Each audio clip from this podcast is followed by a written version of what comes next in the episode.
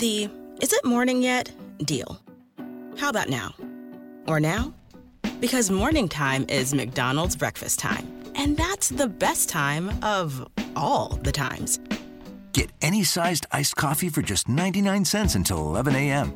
And sweeten the deal when you pair it with a baked apple or pumpkin and creme pie. After all, why wait to treat yourself? Prices and participation may vary. Cannot be combined with any other offer. Ba-da-ba-ba-ba. If we were to go by stats, prison is a gold mine camp with no buybacks. Nigga, it's a wizard in the system holding all my blacks. It started in 1640. Shackles around my ankles.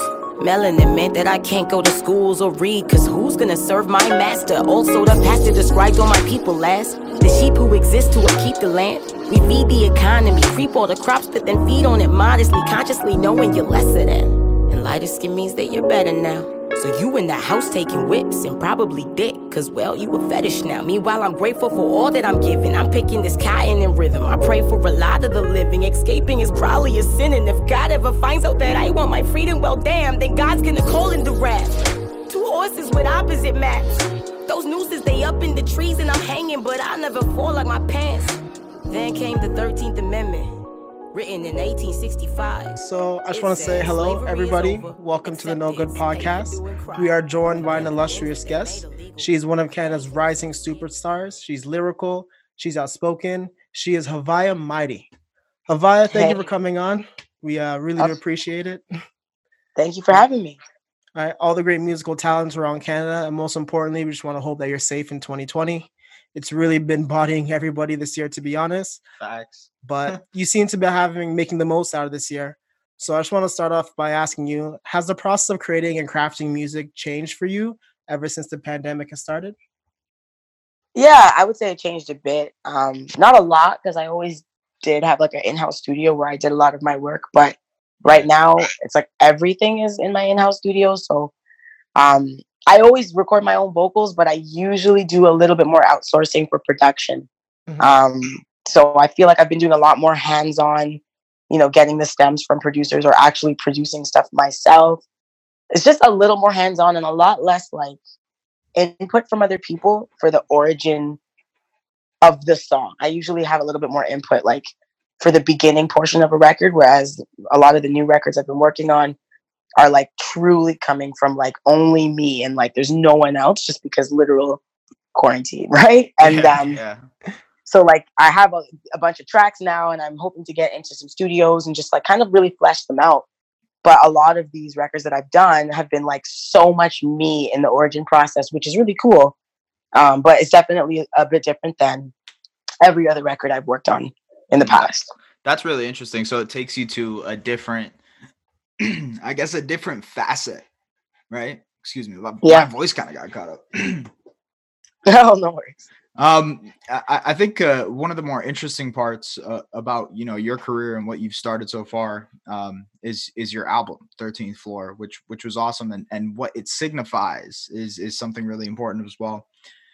First of all, we both listened to the album. Great album. Mm-hmm. And thank you. You know, we appreciate someone from Toronto really pushing the envelope as an artist to talk about social justice issues. Mm-hmm. You know, not only just here in Canada, but around the world, you've been doing that, but that could be a scary task at first, you know, and mm-hmm. approaching it as an artist, it could be a scary thing. It could be daunting a little bit, especially with being an up and coming artist. Right. Right. Were you kind of afraid of the reception? Were you afraid of what people were going to think about it? Yeah, I'm always kind of, I mean, I'm still afraid of what people will think about it, but luckily I'm not too afraid to do it. I think I just recognize that I navigate life always keeping in the back of my mind and being cognizant of the fact that the perception of me might not be unbiased. And in fact, it's usually biased, right? So like mm-hmm. me being a Black woman with dreads like is a bias in itself in this country. So I think I've gotten a little bit more comfortable with what my representation might be, not being the normality, which makes it a little bit easier for me to make music that might offend, might not conform, might make people uncomfortable. Right. And yeah, there's always a fear that it will mess with the algorithm of the amount of people I could reach, or like, you know, kind of like chop down like the masses of people that would be willing to take me in.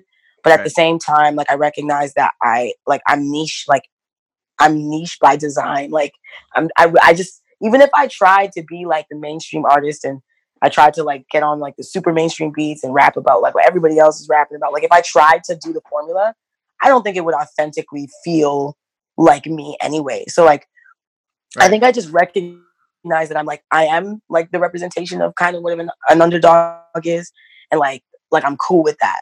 So yeah, I mean, people might be uncomfortable by things I have to say, but I at least am willing to still say it, knowing that it might work against, not against me. It can never work against me because it is me. I think it could work against, you know, maybe like the mainstream, capacity in certain places. But like, is that really what I want anyway? You know.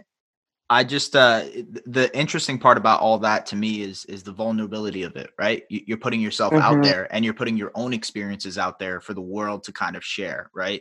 And in that, you know, you get to hear other people's stories, other situations, you know. Have you ever had a fan or someone who has listened to your music kind of reach out to you and say, wow, this song had really impacted me, or this song really affected me in a certain way? Yeah, a lot actually. But one that really sticks out was a girl reached out to me and said that In Women Color, really affected her. And, you know, she didn't realize as a dark skinned woman, like the things that had impacted her growing up. And like, she like went into like stories of her upbringing when she was younger. And I just really remember like how that song impacted this person. The way that they messaged me, like how long the message was, like they really took the time to like really let me know like the specific ways in which the song made them feel seen and not so dismissed.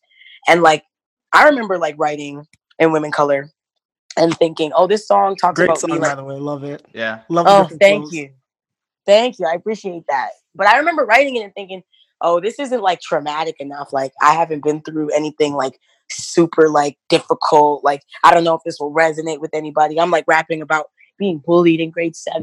Mm-hmm. And I was just thinking, like, to be honest, speaking to things like that, I thought it was like too light, but that was my real story to tell. And so when people started resonating with like lines like I gotta do 2 times more to get 4 times less, and resonating with the idea of being, you know, a tomboy, just kind of like the underdog perspectives, you know, there's nothing super intense, like, you know, there's, I but didn't feel it's like, authentic though, you know, it's authentic to who you are.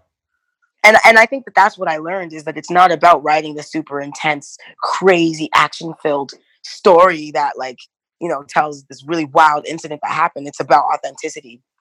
And that song really taught me that you may not think that you're connecting with people through your personal experiences, and then like it can connect so immensely. Like that song is one of the like, and when I do a lot of interviews, they reference like a lot of lines in there that I think connected with people in ways that I just did not think it would. So, yeah. Right. Well, we've discussed this a lot on the podcast, but for some reason, musicians and artists have this extra added pressure to comment and provide social commentary about what's happening in the world. But let's say, for an example, sports. They're actually told the opposite, which is wrong to say athletes should just shut up and dribble. But why do you think this happens? Like, why is there this extra added pressure for musicians to do something about it? Yeah, I guess because of the position of like access and like how many people's opinions they can help shift. I think it's just the fact that musicians have like a platform that allows them to kind of like put their opinion out in front of a masses of people. So people think that, I guess musicians, people that play sports should be the same, but for some reason, you're right. There's a little bit more of a distinction with like people that like are into athleticism and that's their job. And then like musicians, maybe because athletes, like really what they say is not at all a part of their job. Whereas, you know, if you're a rapper, singers, it's still a lot of times your words and your ideas that are impacting your audience. So I think it comes from that. I personally put a responsibility on myself to pay attention to what I put out there and how my messaging impacts a large audience. But I don't think that every artist does or necessarily should have to. For me, having access to an audience means I have to, it just means I have to pay attention to like what my impact has over that group of people. Right. It doesn't necessarily mean that anybody that's able to encapsulate that many people is necessarily like a really positive influence. And, you know, it should only be like sharing positive things, because we can very clearly see that that's not how fame and stuff works. But me personally, if I'm going to be occupying like a stage where I can talk to a masses of people, I want to be doing it in a way where I'm contributing only positivity, or as much as I can, positivity on behalf of those people. So I guess it's just how the individual views it. Right. I think that I get the concept of like feeling like, well, I don't want to be a role model. I just want to make music. And if you like me for the music, cool.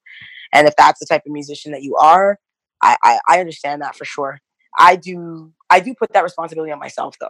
Right. I think that's important though, because music is such a big part of our lives. It's such a big component. I saw this quote a while back where I think it was Christopher Nolan or another director, but he said 50% of movies are the music and what the music contains. Without the music, the movie would be horrible, right? Mm-hmm. And I think it's because music adds that human connection. It adds the emotion of everything that we kind of live through in our lives. We relate music back to certain experiences, certain situations. And the fact that you're using your music as a platform and a platform for social justice, it's important because it relays a message through a genuine human connection.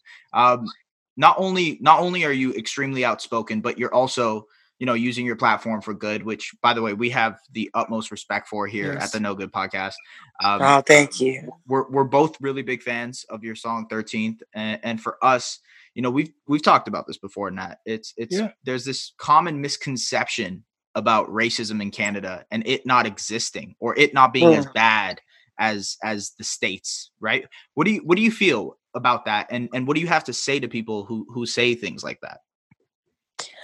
Well, this is why I just try to put a little bit more information out there as much as I can. And, you know, I'm also trying to do a little bit more research so that when those conversations arise, I can present factually based evidence. I really don't have too much time to go back and forth with personal opinions because, you know, there's people out there that don't know what racism looks like, or will argue with you whether or not it exists. So, like, there's a lot of people that will waste your time out here talking about things that make absolutely no sense.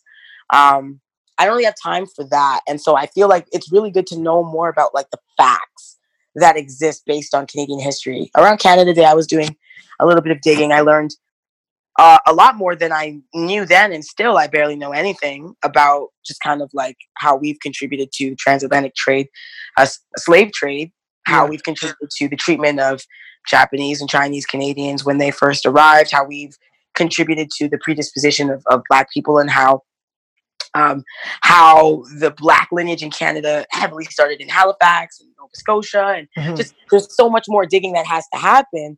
But I think the biggest thing is there's negative connotations of what Black people are like as a community, and then we discuss that, but we don't discuss what precedes slavery, which is the origin that we as Black people learn. The first thing I ever learned in school about African slavery was that we were taken from Africa and brought to the Americas. And like, there's nothing before that. There's nothing royal. There's no ownership. There's no land. There's just nothing, but there was. Between, right? There's absolutely nothing before that we learn about. So it's like, how can you strive for more? How can you like strive to achieve what you once had if you don't know what it was? And if you think that it was only ever, you know, being taken from your land. It's just, understanding Indigenous culture a little bit more has helped me understand what Black people need to strive for as well. Like, we have lost our identity. We have lost our culture. In 450 years of slavery, it's no longer in the country that we live in. The language has changed. The outfits have changed. Everything has changed, right? And so as I learned more about Indigenous culture and how much there was an importance through the idea of white supremacy to remove their culture, to remove their hair, to remove, their language. I realized that the parallels are exactly the same, but the removal process, I think, for a lot of those things for Black people has set. And when I communicate with Black people a lot, sometimes within the community, there's a lot of internal pain, a lot of internal trauma and hate because the removal process, the extraction has happened, like the tooth has been removed. So it's like, I feel like with us, there's a lot, it's not even retaining at this point, it's reintroducing. Mm-hmm. And so I feel like a lot of what I'm trying to do when it comes to Canadian history is just focusing on reintroducing the history that's been stripped, the same way that a lot of the other marginalized communities here are reintroducing and maintaining. We need to do a lot of that reintroducing so that we can understand, hey, before the 1600s, this existed. In the 1500s, in the 1400s, in the 1300s, this existed. This is what we contributed. This is what we've invented. This is what our people look like. This is what they dress like. This is what they contributed. So that you're aware, because I strongly believe that those who forget their past are doomed to repeat it.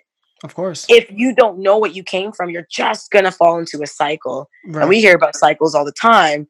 And I do believe that transgenerational trauma is a real thing. I just think that there's so much of what slavery has done has the impact has been left. And so I just had an interview before this one. And I was, and even yesterday I had an interview and I was saying the same thing. What is the bigger picture? And I think the starting is that education and the discussion, which we are seeing it happening. And then somewhere in the middle, there's a whole bunch of work that has to be done internally and externally. For sure. And then I think what we as Black people need to get to in the very end is really entrepreneurial minded ownership. Like, I really think that that's what we've lost through losing identity of ourselves, through losing identity of our language, through losing the connectivity of the man and the woman even, or the identity with your melanin even, or the like recognizing the value of what you are. I think like knowing that you deserve to own, knowing that you have something to offer to community, that has also been stripped. And then falls this compliance with what you're associated with. Maybe it's gang culture, maybe it's drug usage. And then you start to see this influx of criminality. You start to see people start to internally identify with what they're told they are. Mm-hmm. That's transgenerational trauma. So it's like, it's really deep, I think, the undoing of what we've learned and the reintroducing of what we don't know. Yes. And then I think in the end, it's just getting back to like entrepreneurial. We see a lot of marginalized groups fighting against white supremacy, but still maintaining that ownership and really still kind of representing for their community. And I want to see Black people do that a little bit more. We see Black people doing it, but often through an entity that is not owned by us. You know, we're heavily in a lot of fields. We're entertainers and we're in all these different fields, but we don't own any of it. A good majority of it, yeah. A good majority of it. And the narratives that exist can therefore they can't be dictated by us because we don't own the narratives anymore. So yeah, I think it's like, it's a long process. It's conversations, you know, between people that are and aren't Black. It's conversations with other marginalized communities. It's identifying with the plight and trauma of other marginalized groups and what they face as well. I think there is a lot of community-based effort that has to happen, which we are seeing through protests and you know, marches. We are seeing a bit of what I think we need to start to see for it to happen. Right. But it has to continue into internal work and external work. This external work has to continue, and then there has to be an end goal and an end game. And for me, as a musician, I'm recognizing as I am building my craft, as I'm building a team of people, that entrepreneurship is what's saving me. Owning my music is what's saving me. Having the ability to identify with a thing that I can put out there that validates my worth, showcases my empowerment, that is what is saving me. And that's like, I think, reminding me, oh, Black people don't really have this. This is why you stand out. And then you look at other communities and it's like, well, this is taught in the home. Like the idea of entrepreneurial mindedness, the idea of understanding your money, this is taught in the home at a young age. And we don't even have the time anymore to, so it's just like, yeah, I think it's just a rebrand. It's almost like a rebranding. Yes. Without the artistry. Honestly. Right? Yeah. Yeah. Honestly, wow. It's definitely important to have education on both sides and to continue to build that infrastructure that is needed. But definitely be sure to check out Haviah, who is the first Black woman to win the Polaris Award and the first hip hop act to win the award, for her new album, 13th Floor, as well as the single 13th, where Haviah discusses her own journey through racial prejudice and systemic oppression in North America. You can find that along with the rest of her music on all streaming platforms. Now, before we go, we have a few quick rapid fire questions, if you don't mind. Sure. Yeah. Okay. So if there's one thing you would change about the music industry in Canada, what would it be and why?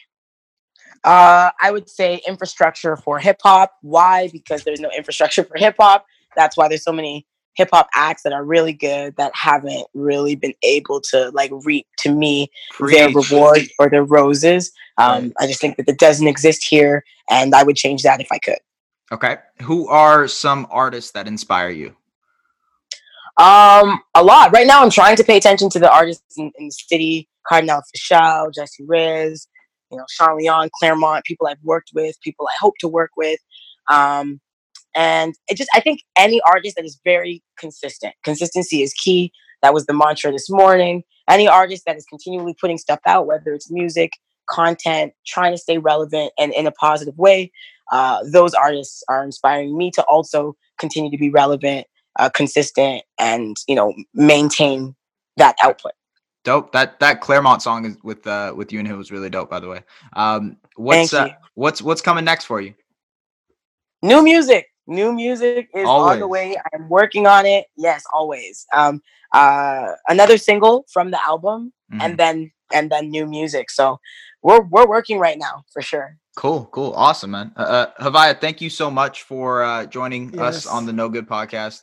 We're both big fans of your work, and especially just because you're a Toronto artist and we're from here in Toronto. It's exciting to see an up-and-coming artist from here for sure.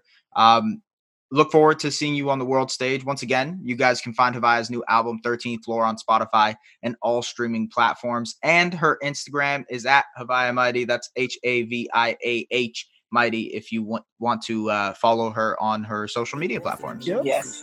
Of course, the No Good Podcast. Until next time, thank you again. I'm the same one singing these tunes. You're not right, you really need rules. I'm as smooth as breeze moves. I can prove my gene pool is made for the cathedral. My man be so unequal. I wanted you playing the game still. I weigh in, I'm tipping the scale still. I built the platform in the frame still. I think you rappers ought to stay still. Unless you really trying to break bills. Otherwise, I break dreams. That's why half my bars have the same theme. I see the light at the end of the ray beam. I mean, I have always had an attitude. You will always think I'm mad at you and get walked over like a pair of shoes. I fly over like a parachute and hit you with that bird beak cock. Sounding like a girl meets guy. You can never block that, don't. I know how to walk and talk it. They know how to blah blah, but they don't want the rah rah. Look, they don't want the comma. Nah, they don't got the armor. On their plate is no sriracha, no sauce.